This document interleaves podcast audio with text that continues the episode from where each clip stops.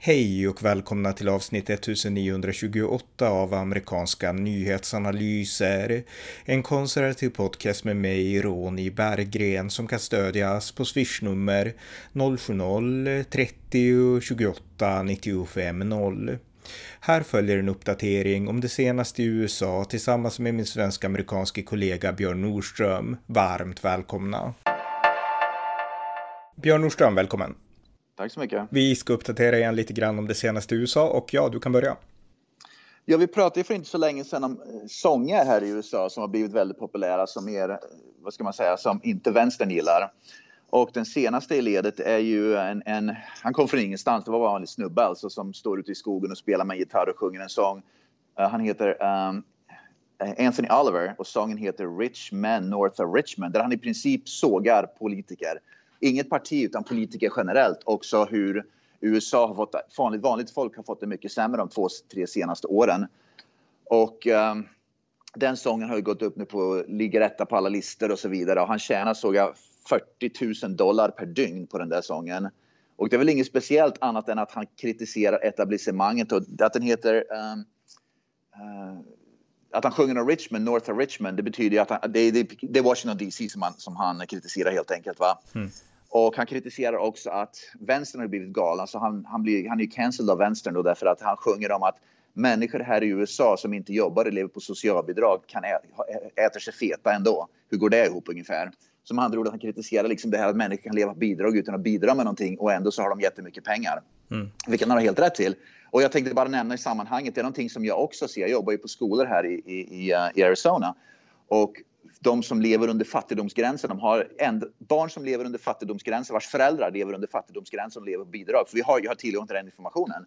Ändå så har de de senaste iPhones, de har de senaste svindyra Nike-skorna, svindyra kläder och allting. Och jag tänker att jag som är medelklass har inte råd med det där, men de lever under fattigdomsgränsen på bidrag och de har råd med alla de där senaste grejerna och prylarna. Hur kommer det sig? Det är liksom bara konstigt. Jag fattar det. Och det är det han kritiserar. Så vänstern är ju rosenrasande. Så vänstern som normalt är emot etablissemanget är emot en artist som sjunger och om och kritiserar etablissemanget. Så vänstern har helt fått allt om bakfoten i vanlig ordning. Mm. Ja, men man kan ju se också på jag menar, bidragen i Sverige och då tänker jag framförallt invandrare som inte har betalat ja, en skattekrona. Liksom. Där är det samma sak, alltså de har mer pengar än pensionärer och mer även än liksom, låglönearbetare har de mer än också. Liksom. Så att eh, samma ja, sak där. Precis. Men en sista sak gällande den här låten.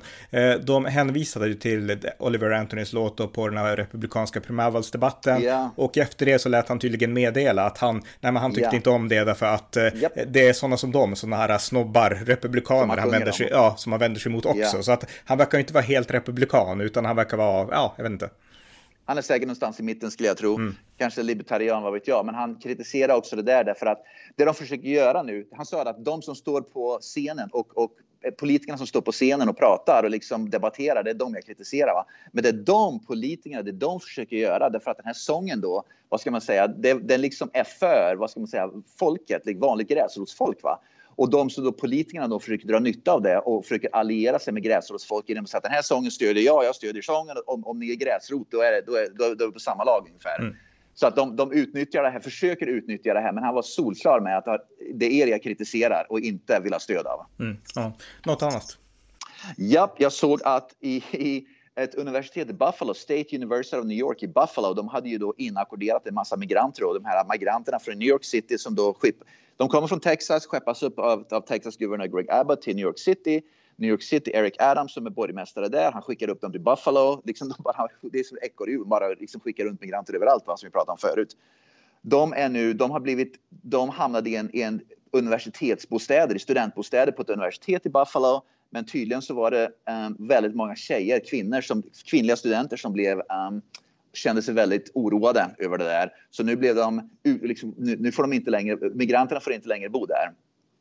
Utan nu ska de till någon annanstans. Med andra ord, grundproblemet att Biden inte täpper till gränsen är ju skapar bara nya problem för USA och migranterna flyttas runt. Och jag såg i New York City nu så är det ju slagsmål mellan eh, högern och vänstern på gatorna kring migranter. Det är liksom protester. Vänstern protesterar för migration, de vill ha mer migration och, och högern protesterar mot migration. Och så rycker de ihop då på gatorna i New York, bokstavligen nu, och slåss. Och allt skapas på grund av kaoset som Joe Biden uh, ligger bakom. Mm.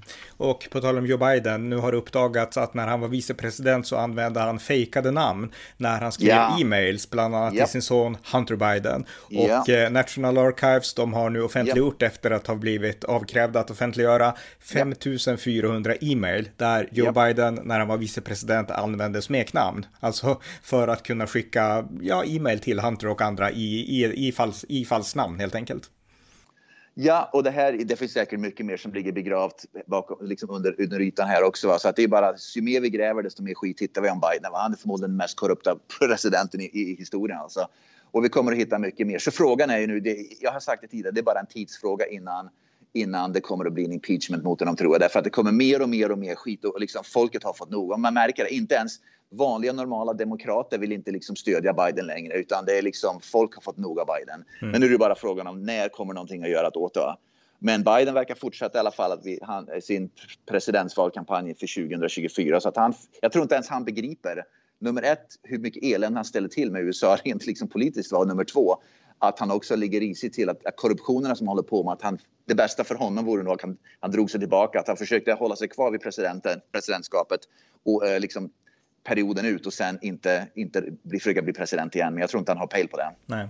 Och på tal om presidentskapet, Donald Trump han ställs inför rätta överallt för yep. eh, ja, olika saker och det är väldigt politiserat skulle jag säga. Och en annan som också tycker det, det är Sarah Palin. Och efter att Trump åtalades i Georgia för att ha lagt sig i valet, vilket han gjorde, men om det ska vara ett åtal, en annan fråga, då sa hon, vill Demokraterna verkligen skapa ett liksom, inbördeskrig? Och det gjorde vänsterliberal media om till att hon skulle mena att nu kommer det att bli ett inbördeskrig. Så att vänstern försöker verkligen svartmåla alla konservativa. De håller sig inte till sanningen, inte alls. Ja, men det är precis som i Sverige, så är det ju bara. Det är, vänstern, om de håller sig till sanningen, då förlorar de ju varenda val. Det går ju bara så. De, kan, de vinner enbart valen på att de inte håller sig till sanningen. De lurar människor. Så är det ju bara. Så är det i USA med, va? Ja, något mer? Ja, vi pratade om Andy No, den här då killen då, vad ska man säga, journalisten då som, uh, som blev neddunkad av Antifa då. Han förlorade nyligen i, domstol, i domstolsbeslut i var det Oregon tror jag det var.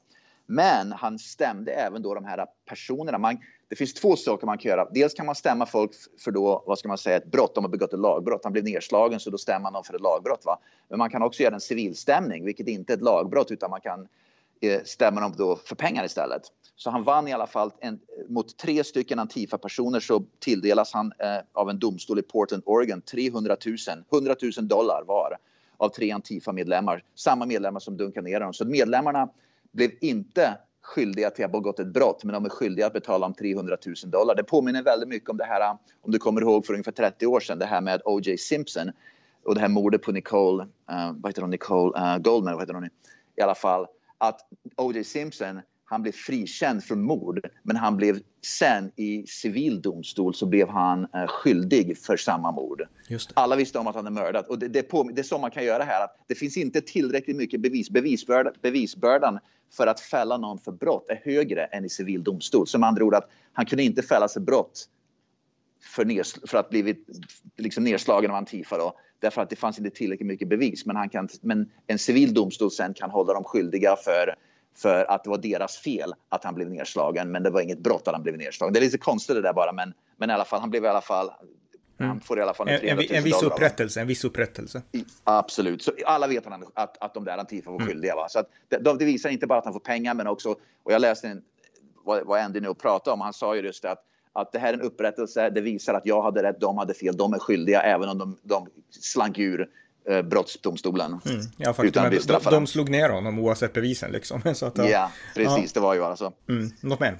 Ja, den senaste i ledet, det är rocksångarna, de här gamla goda liksom 80-tals hårdrocksångarna är ju de som kritiserar transgender mest nu. Vi har ju pratat om Dee Snider och Paul Stanley tidigare som har kritiserat galenskaparna till, till det här med transgender, att, att biologiska män ska tävla sport mot kvinnor. Då. Den senaste i ledet är ju Alice Cooper, den här rocksångaren, mm. som också nu går ut och kritiserar att det här är galet att, att liksom män ska kunna bli kvinnor hur som helst och sen tävla mot kvinnor i idrott. Va? Så att, det är de gamla hårdrocksångarna som verkar ha högst moral kring det här. Det är de som vågar stå upp mot det som är rätt.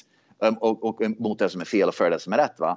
Och det påminner mycket om 80-talet när, när den här eh, kristna rörelsen i USA ville börja bränna massa hårdrocksskivor och så vidare. Va? De ville förbjuda här i USA. Under 80-talet så ville ju framförallt kristna då, djupt kristna ville förbjuda hårdrocksmusik här i USA. Mm. Därför att de ansåg att det var liksom hade ja, med, med djävulen och allting att göra. Va? Och då var det hårdrockarna som gick till och då var det då såna här hearings i kongressen och då var det då de här Dee Snider och de här hårdrockarna som gick och pratade om det där, hur vikten är att ha yttrandefrihet och så vidare. Va?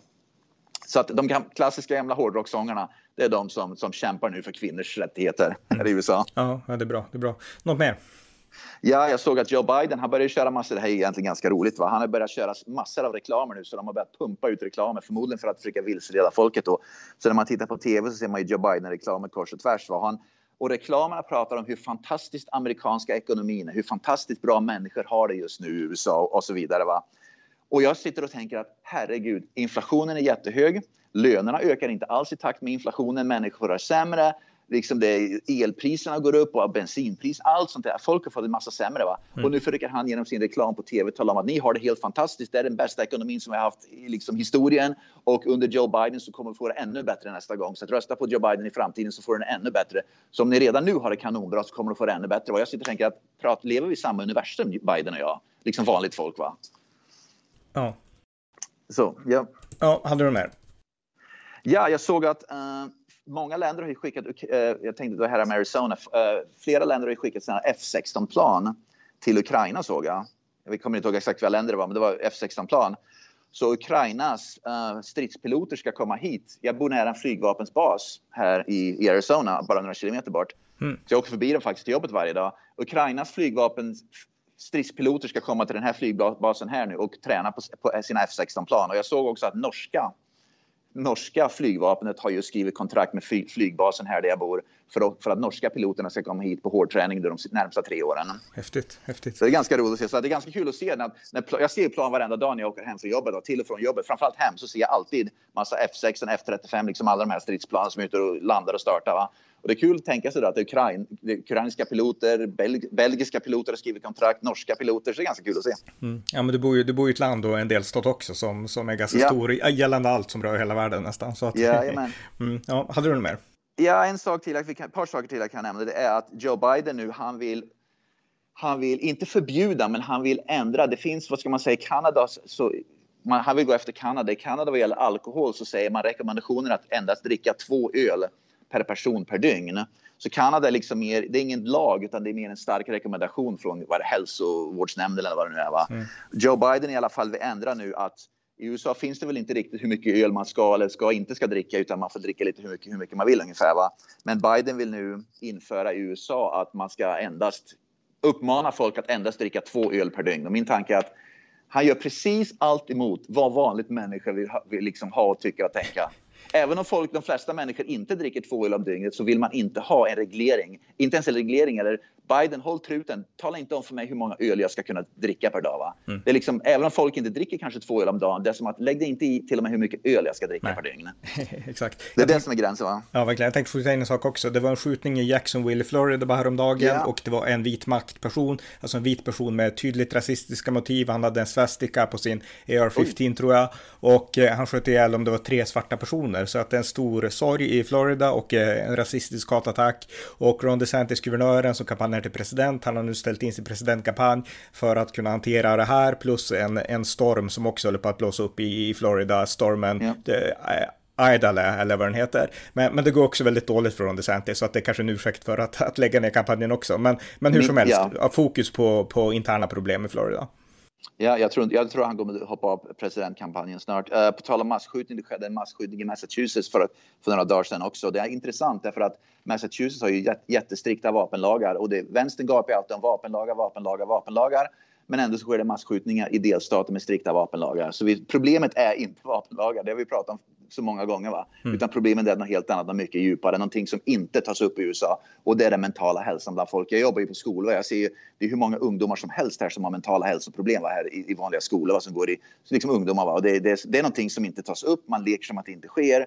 Och det bara, bara väntar ju på att det ska, ja, de här, många av de här kommer ju gå åt skogen för, tyvärr. Ja, men jag skulle tro, eh, bara kort här, alltså en orsak till att det inte tas upp mer än det görs, det beror förmodligen på att orsaken till det här, jag menar vi har pratat om det förut, det beror på nedbrytningen av kärnfamiljen. Alltså det är inte den enda förklaringen, men det är en viktig komponent i det hela. Jag menar, vänstern har varit emot kärnfamiljen i årtionden och nu när den inte funkar och man ser konsekvenserna, ja. då blundar man för vad som orsakade de här problemen skulle jag säga. Ja, absolut. Och när jag går in och tittar på, om jag till exempel tittar på skolor jag jobbat för här i USA och när jag tittar på elever som framförallt beter sig väldigt illa i klassrummet. Elever som har, svår, elever som har svårt att anpassa sig till, till hyfsat beteende i klassrummet som beter sig som skit alltså. Mm. Går man in och tittar till exempel och då ser man ju att var och varannan av de eleverna saknar en pappa. Var och varannan saknar en pappa. Eller så bor de hos mormor eller hos en faster. De har liksom inte ens en mamma heller. Va? Och då inser, eller så bor de hos fosterföräldrar. De bor inte hos en mamma och en pappa. För det, sån information har jag alltid haft tillgång till. Se precis vilka det är som, är, som, som tar hand om barnet. Va? Och då ser man att herregud, det är inte så konstigt att om barnet bor i ett fosterhem och har bott med, i fem fosterhem de två senaste åren. Och då förstår man att, hur det kan gå åt skogen för ungen var i skolan. Mm. Men, men, men intressant. Det, det, det, men det här, är statistik, det här är statistik du har sett själv, alltså personligen? Jag har ju tillgång till allt sånt. Jag har haft tillgång till sånt i 20 år. Mm. Så, så, så för, när jag går och tittar på, när jag ska ringa en förälder eller när jag ska under 20 års tid här i USA som lärare, va? när jag ska ringa en förälder, e-maila en förälder då för att prata om barnets beteende, va? så jag, då måste jag gå in och titta på vilka föräldrarna är och då har jag liksom information, precis all information liksom, mm. som gäller va? om det där och vilka föräldrarna är. Och, och nio gånger av tio när, jag, när, jag, när det är ett problem med ett barn, då är det en barn som saknar en av föräldrarna eller saknar båda föräldrarna eller bor i ett fosterhem. Så är det bara. Och, och det är liksom att det är det här vänstern har vägrat att prata om. Kärnfamiljen nedbruten och det, det är väl det vänstern vill se. Va? Men konsekvensen är att eleverna sen kan inte bete sig i skolan. Det går åt skogen i skolan och sen går det åt skogen i vuxenlivet med och så hamnar de i fängelset istället. Mm, mm, ja, ja eh, om du tar mer så kan vi avsluta så här. En, en snabb okay. grej har jag till. Det är intressant. Kanada har i alla fall börjat förbereda sig nu för att det ska eventuellt bli en konservativ president för nästa presidentval. Så Kanada under Trudeau har börjat sätta upp, ska man säga, en, en, en, en krisplan för att kunna på något sätt skydda Kanada mot en konservativ president om om republikansk president vinner presidentvalet.